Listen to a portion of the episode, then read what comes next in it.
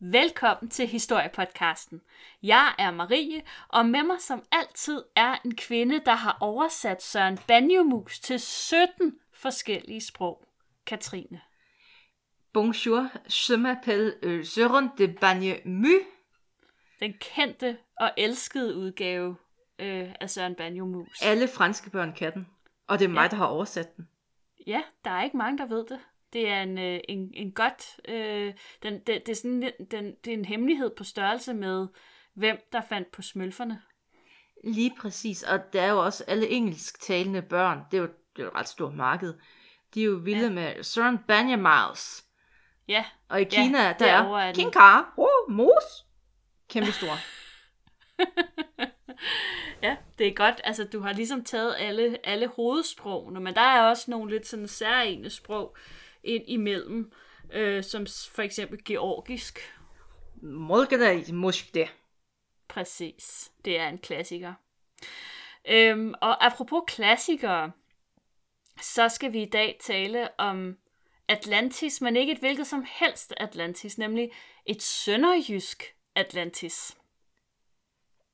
Det altså spørgsmålstegn? Nej, så vidt jeg ved, ligger Als der stadig væk. Har der været mere Als, end der er i dag? det har ikke noget med Als at gøre overhovedet. Nå.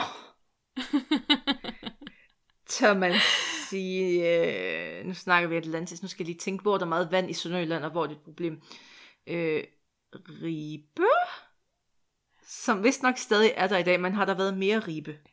Var det dig, som aldrig havde været i Ribe? Jeg har været i Ribe, men det lykkedes mig ligesom at gå forbi den der domkirke, folk snakker sådan om. Jeg ved ikke, hvor dine øjne har været. Jeg fandt følelsen. Hvis jeg nu skal være rigtig fordomsfuld og sådan noget, ikke, så har du sikkert bare gået og stirret ned i din smartphone. Jeg gik i 2G, det vil sige, at jeg havde en eller anden Nokia, tror jeg. Så er det bare gået og kigget på den. Kigget efter mandfolk. Ja, dem kunne du kigge længe efter. Ja. Kan stadig. Nej, men det er hverken Als eller Ribe, vi skal tale om. Vi skal nemlig snakke om byen Rungholt. Det har været et emne for sagn og digte og folkeviser, og de her sagn og alle de her, det har fortalt om den her fabelagtige by, som er rig og blomstrende, og præcis ligesom i Platons fortælling om Atlantis, så havde rigdommen gjort beboerne egoistiske og hovmodige, og de havde vendt Gud ryggen. Og så straffer han dem ved at sende en voldsom flodbølge, som skyller hele byen og alle dens indbyggere i havet. Det lyder ganske bibelsk, vil jeg sige. Det gør det. Ja. Og... eller platonsk, hvis det er noget, der hedder det. Jamen, nu er vi for den kristne Gud ind over, så vil jeg sige bibelsk. Okay. La di da.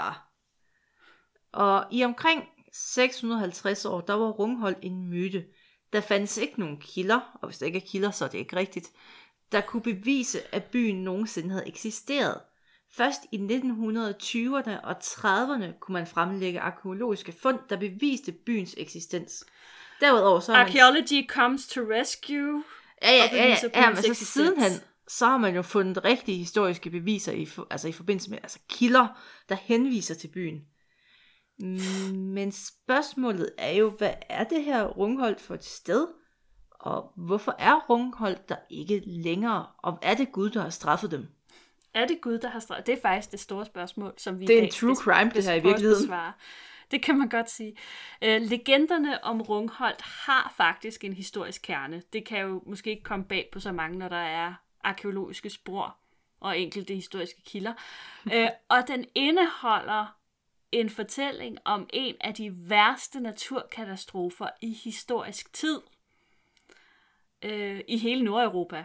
Der var nogle steder, hvor de skrev Danmarks historie, men det er måske lidt, det er meget, det er ikke i Danmark i dag, skal vi sige det sådan, men det har været en del af Danmark. Men lad os bare sige i Nordeuropa. Så lad os dykke ned i historien om den store manddrukning og byen Rungholt, der forsvandt. Dam, dam. dam. Og jeg synes, vi skal starte med geografien i det her. Vi starter med geografien i byen, vi ikke ved, hvor sådan var der. Ja. Og det var nok de færreste danskere, som overhovedet har hørt om Rungholt. Det kommer også bag på mig, det fandtes. Og ikke det mindst... gør den heller ikke længere. Jeg sagde fandtes. Og ikke mindst, fordi stedet i dag slet ikke ligger i Danmark. Og alle ved, at tysk geografi, det er ikke noget, man skal give sig sådan i sving med. Nej, det skal man holde sig fra. Men vi skal i dag cirka 40 km syd for den nuværende dansk-tyske grænse, lige ned til byen Husum, og så fra Husum, så skal man gå cirka 20 km ud fra kysten. Her lå i den tidlige middelalder Halløen Strand. Strand, det var en relativt stor halvø, der udgjorde sit eget herred. Og det lyder meget Ringenes Herre, det her, Marie. Edoms herred. Edoms herred. Edoms herred. Mm. Meget tolkensk. Og for dem, der ikke lige ved det, der er herreder sådan en gammel administrativ inddeling. Og herrederne, de er så inddelt i sogne, og herunder så fandtes der så landsbyer og byer i sogne. Sognene. Ja. Sognene. Og det er jo ikke en inddeling, som findes længere, men hvis man beskæftiger sig med arkeologi eller... historie. Måske også historie, ja, og slægtsforskning, så kender man alt til herreder. Og hvis man kan lide Ringenes Herre. Også det. Edoms herred var i middelalderen en del af Danmark. Det ved vi blandt andet, fordi herred optræder i kong Valdemars jordebog fra 1231. Og det er sådan en oversigt over kongens skatteindtægter fra hele Danmark. Til gengæld, de har altid været lidt sære dernede på de kanter der, så de var jo selvfølgelig ikke underlagt jyske lov, ligesom resten af Danmark var. De fulgte deres egen frisiske lov, fordi de mennesker, der boede på Halløen Strand, de betegnede sig ikke som danskere, men som frisere. Hey. Mm-hmm. Hovedbyen i Edomshavet, det var Rungholt. Og selvom Strand, altså Halløen, nævnes i kilder helt tilbage til 1198, så ved man stort set intet om Rungholt, dens oprindelse eller dens udvikling. Det, man ved om byen, det baserer sig på de her overleveringer i sagn og digte og den slags. Og så de her meget sparsomme historiske kilder og lige så sparsomme arkæologiske fund. Det er desværre ikke muligt at lave arkæologiske udgravninger i det område, hvor man regner med, at Rungholt lå og måske delvist stadig ligger.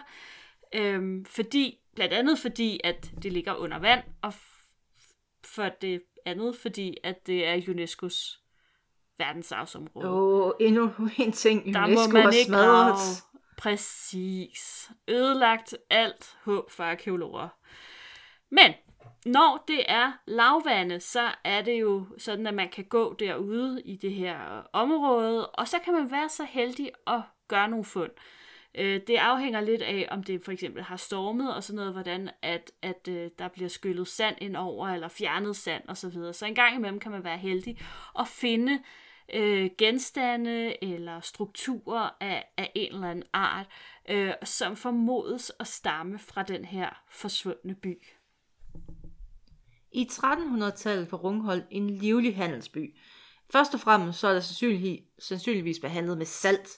Og salt, det var en værdifuld handelsvare i middelalderen, fordi det var det eneste konserveringsmiddel. Man havde jo ikke køleskabe, og hvad skulle man gøre med kød? I noget salt med det, så er det det. Præcis. Så holder det så. Saltet sild, og saltet kød, og saltet flæsk. Salt. De må have været utrolig tørstige dengang. Så drak man øl. Det var bare sådan et stort værtshusbesøg. Præcis.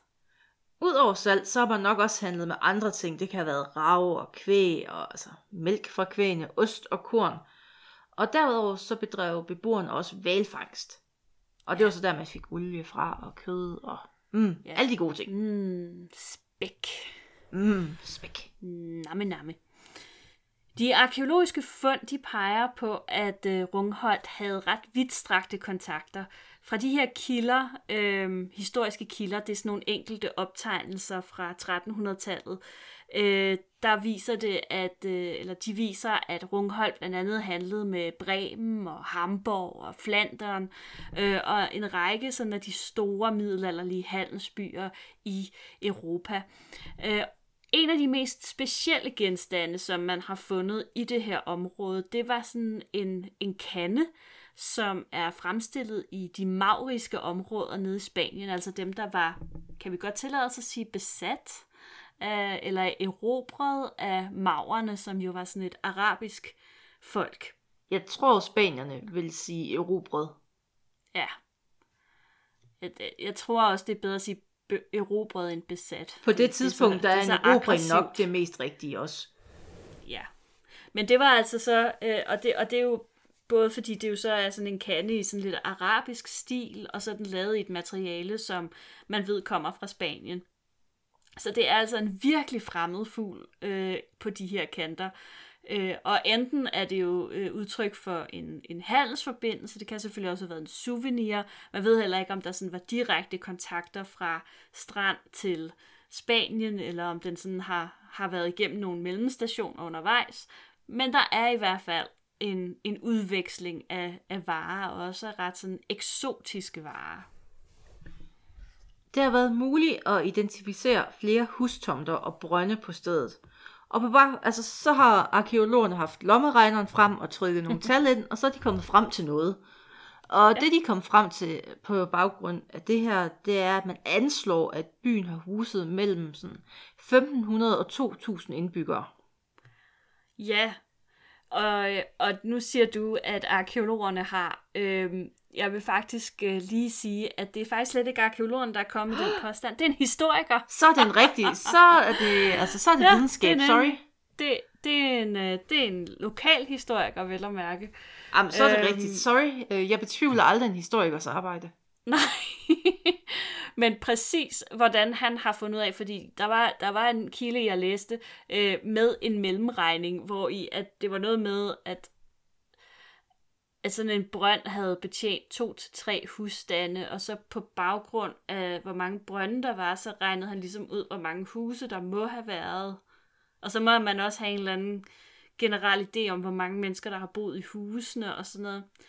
Det er lidt sådan... Det er der... Altså, så laver man et overslag.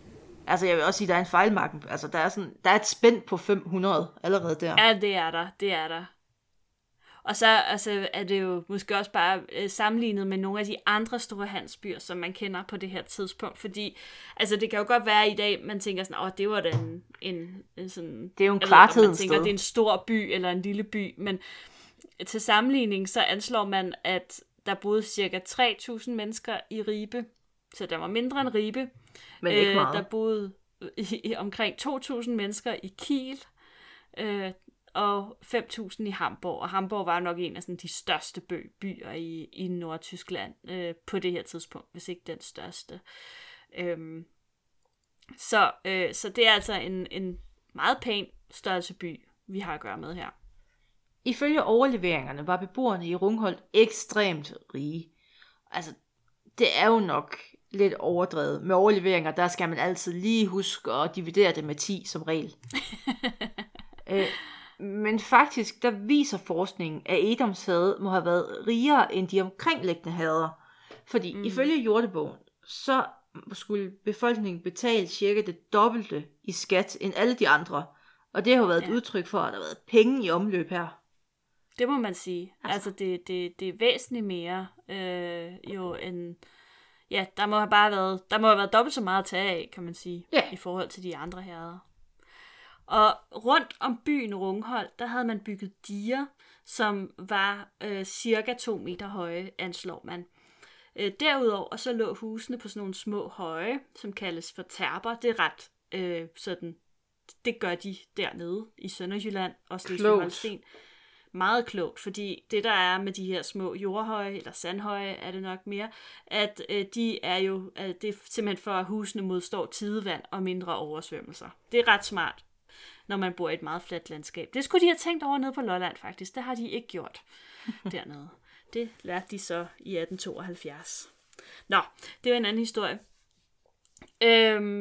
Og det var også gået godt dernede ved strand i rigtig mange år. Digerne, de holdt stand trods stormfloder og alt muligt. Ifølge savnet, så gjorde det altså befolkningen i Rungholt så overmodig, at når det stormede, så løb de op på digerne og truede ad havet med ordene: "Vi trodser dig, Blanke Hans." Jeg har et spørgsmål. Ja. Blanke Hans? Ja. Hudas? Det er havet, Katrine. Nå. Jeg ved ikke, hvorfor det hedder Blanke Hans. Det har jeg altså ikke slået op, men det altså... Ja... Pas. Men det så de går ud og råber af havet og siger, de truer havet, de truer naturen og siger, vi trodser naturen. Og enhver nogensinde, der har trodset naturen, lærer det som regel på den hårde måde. Det var en rigtig dum idé. Det fordi, er hvis man ligesom har essensen af de fleste myter og sagn. Ja. Græske. Altså, oldtidskundskab, jeg tror faktisk, den eneste note, jeg rigtig havde efter det, var hybris lige med dårlig idé.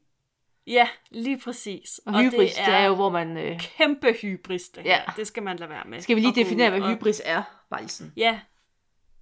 Ved du? Du er kæreste med en oldtidskundskabslærer. Stilhed. Per osmose. Ej, det er, hvis man... Ja. Lad os tage eksempel med Odysseus. Der tænker, er jeg lidt bedre end guderne? Har jeg brug for guderne? Og så er det guderne, tænker... Hvad med at sejle rundt på havet i 1 milliard år? Og så når du er tæt på dit hjem, så blæser det den anden vej. Fucking idiot. Ja, det er sådan noget med at for eksempel trodse guderne, være egenrådige og tro, man er mere end dem, og ikke mene, at... Ja, et håndgribeligt eksempel. Hvis du tænker, jeg kan godt styre printeren på arbejde. Præcis. Og du trykker... Ja. Og så tænker printeren, du bestemmer ikke her. Præcis. Det er sådan en overjordisk kraft, man ikke kan kæmpe imod, men man er bare blevet overmodig. Det er simpelthen hybris i praksis, det der. Det er det. Ja. Men de gør det. Beboerne i Rungholt, de truer havet og siger, at vi er ikke bange for dig. Vi trodser dig. Vi har bygget vores stier. Og så går det galt. Yeah. Om aftenen, den 15. januar, 1362, der gik Rungholts beboere bekymrede i seng. Uden for digerne var havet i oprør, og den hylende vinterstorm fik husene til at knage og brage. Egentlig, der var man jo vant til vinterstorme, det hænder jo. Men den her, den virkede lidt voldsommere, og man var bekymret for digerne, fordi holdt de nu? Ja... Yeah. Og det var der jo også en grund til, fordi at som den vakse har måske tænkt, 1362, var der ikke noget med pesten? Jo, pesten hærgede jo Europa i lige præcis de år, og den ramte også Slesvig-Holsten rigtig, rigtig hårdt. Der var rigtig mange, der var døde, måske endda omkring halvdelen af befolkningen i området, og man kæmpede for ligesom at holde og få enderne til at mødes og overleve. Og i den her proces, der havde man simpelthen ikke haft kræfter til også at vedligeholde digerne. Det vidste man godt, og det vidste man især godt nu, hvor at det blæste op til en rigtig voldsom storm, og man jo måske nok også godt vidste, at de nok ikke rigtig kunne holde. Og i de tidlige morgentimer på Marcellusdagen 16. januar 1362, der brast digerne. Og det medfører jo, at tons tunge iskolde vandmasser bare vælter ind over byen. Og i løbet af ganske kort tid, der var byen forvandlet til murbrokker, pindebrænde, og indbyggerne, de blev jo vitterligt taget på sengen. De har ligget, puttet sovet. Lige pludselig, svum, så er der bare vand. Og der det er bare ingen... en tsunami, der kommer ind. Ja, og der er ingen overlevende, fordi det er voldsomt, det her. Det er meget voldsomt. Man skal faktisk forestille sig lidt sådan en tsunami-kraft, flodbølge-agtig. Det er sådan, man forestiller sig, det har foregået. Man ved kun meget lidt om selve den her stormflod, fordi den er fra 1362, og det er lidt begrænset. Sådan, altså, den er jo ikke sådan rigtig beskrevet i så mange kilder. De er i hvert fald ikke bevaret, og så kan man lave nogle geologiske undersøgelser. Men det er svært at rigtig finde ud af præcis omfanget af den og så videre. Men de undersøgelser, man har lavet, de viser, at den ramte hele den her sydlige Vesterhavskyst, altså helt op fra Rømø og så sydover. Og man har også kunne se, at vandet er steget enormt hurtigt og meget højt. Måske op mod 3 meter over normalen. Prøv lige at forestille dig det. Det er sådan 3 meter over normalen. Stavl mig oven på hinanden 2 gange, og så træk lidt fra. Mm-hmm. Stormfloden, den overskyllede også den forbindelse mellem Halløen Strand og fastlandet. Der var ligesom sådan en vej, der forbandt de 2 steder. Og det betød jo, at den eneste vej i sikkerhed, den var væk. Og beboerne, de har været overgivet fuldstændig til sig selv.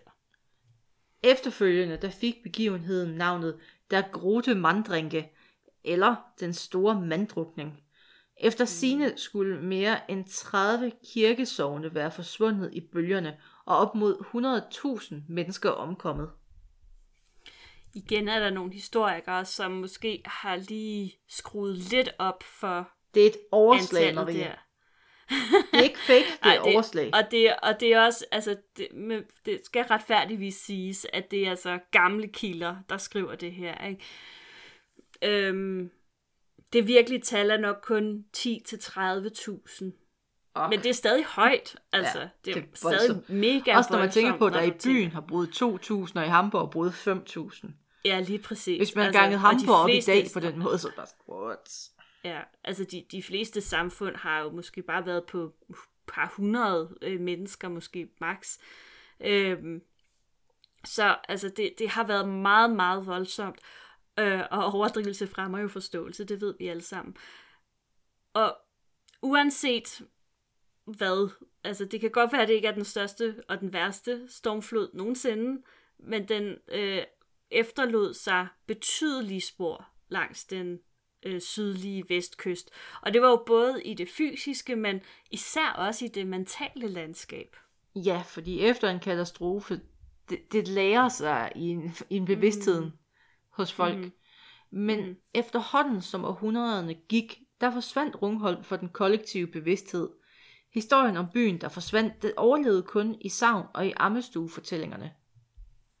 Og det var jo ikke mindst fordi, at egnen jo i 1634 igen blev ramt af en kæmpe naturkatastrofe. Altså der har nok været flere stormfloder mellem 1362 og 1634, men 1634 er sådan en super event, tror jeg, de kalder det. Altså det er en ekstraordinær ting, det er aldrig set siden i Danmark. Gudskelov. Historien. Ja, gudskelov. Det er den værste naturkatastrofe, der nogensinde er blevet registreret i vores del af verden, altså Danmarks område.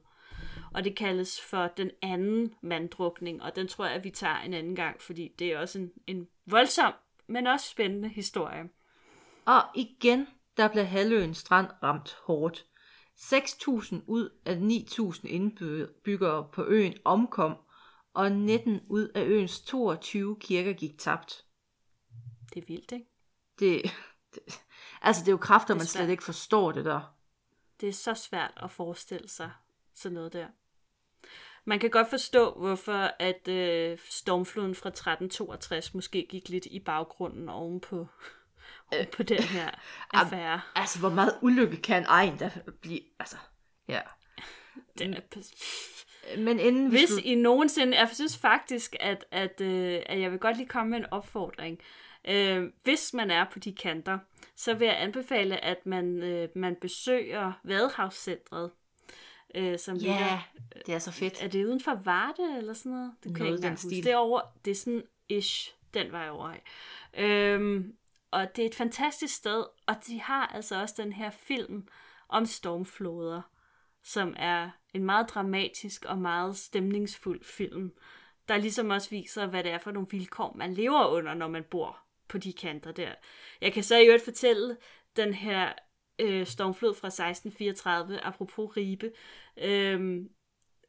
at vandet det steg så meget, at det gik ind i kirken, og den ligger altså højt i byen. Så det siger altså den... Ja. Ja. Ja, det er utroligt, du kunne gå forbi den kirke. Det er en kæmpe kirke, Katrine. Jamen, der er så meget Ribe byder på, så jeg var jo fuldstændig forblændet, altså. Mhm, mhm. Ja, ja. Ja, ja. Men inden vi slutter helt af, der skal vi da også have savnet om Rungholts undergang. Og ja, den der savn, det bliver gjort kendt igennem en vis Detlev Liliencrones digt, der hed Trutz.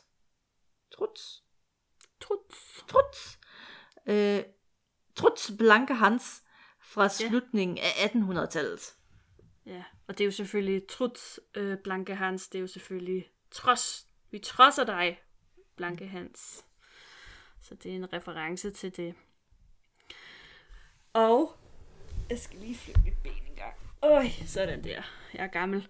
Ifølge sagnet, der var Rungholts undergang Guds straf for de rige indbyggeres overmod. De havde bygget et dige omkring deres land, som var højere end alle de andres. De løb udfordrende op på diget og truede af havet. Og ikke nok med det, så førte de også et ugudeligt liv i synd og vågede endda at trodse selveste vor herre. Det fortælles, at nogle af indbyggerne en juleaften havde drukket en so fuld på et værtshus. Nu spørger jeg Marie, fordi jeg ikke har læst det. Er det en rigtig so eller en metaforisk so? Det er en rigtig so. Det er en rigtig so. Fint. Og den her so har de så lagt i en seng med nathue på. Og så lod de præsten hente, og de ville tvinge ham til at give soen den hellige nadver. Præsten slap fra mændene og soen, da han opdager, at det ikke er et menneske, men en rigtig so. Hvor langt var han inde i processen? Jeg ved det ikke. Han havde fundet brødet frem og sådan noget. Forestil mig, der er sådan lidt mørkt i sådan et hus, ikke? I 1300-tallet og sådan noget. Og måske var kvinderne ikke så pæne derude. Eller sådan noget. Det kan også være, at kvinderne ikke var... De havde sådan lidt store næser og små øjne. Men på vejen hjem fra det her optøjer, halløjs, så kommer han forbi et andet værtshus, hvor han bliver trukket ind af to andre mænd. Og de er også helt crazy. De bruger hans alterkald til at drikke øl af, og de siger, at de vil skåle med selveste vor herre. Den er helt galt. Og da præsten endelig slap væk fra værtshuset, så gik han direkte hen til kirken. Han kaster sig ned foran alteret, og han bad til Gud om at straffe det her gudsløse folk.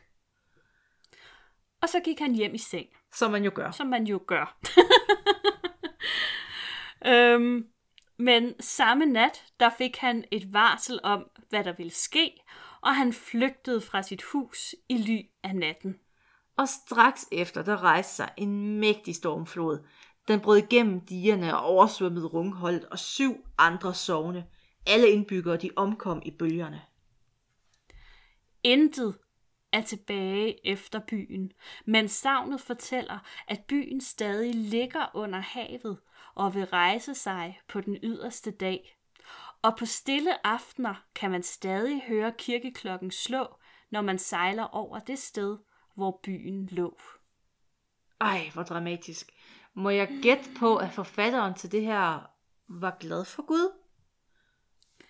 Var alle ikke glade for Gud? Ej, jeg vil sige, i slutningen af 1800-tallet, der har man jo haft en... Siri, det er ikke... Vi skal ikke snakke om Gud nu. Siri vil bare gerne snakke om Gud. Det er Jehovas vidner. Jehovas vidner har hacket min Siri. You have a moment to talk about God.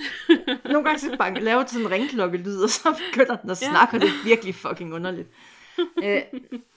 Ej, jeg kan godt lide, der er nogle voldsomme bibelske overtoner. Det her også, at man skal have et fromt, minimalistisk liv. Første synd er jo, at de lever i overflod. Så kommer alle de andre synder. Men jeg kan godt lide udgangspunktet, at det også ligger sig tæt op af Noah.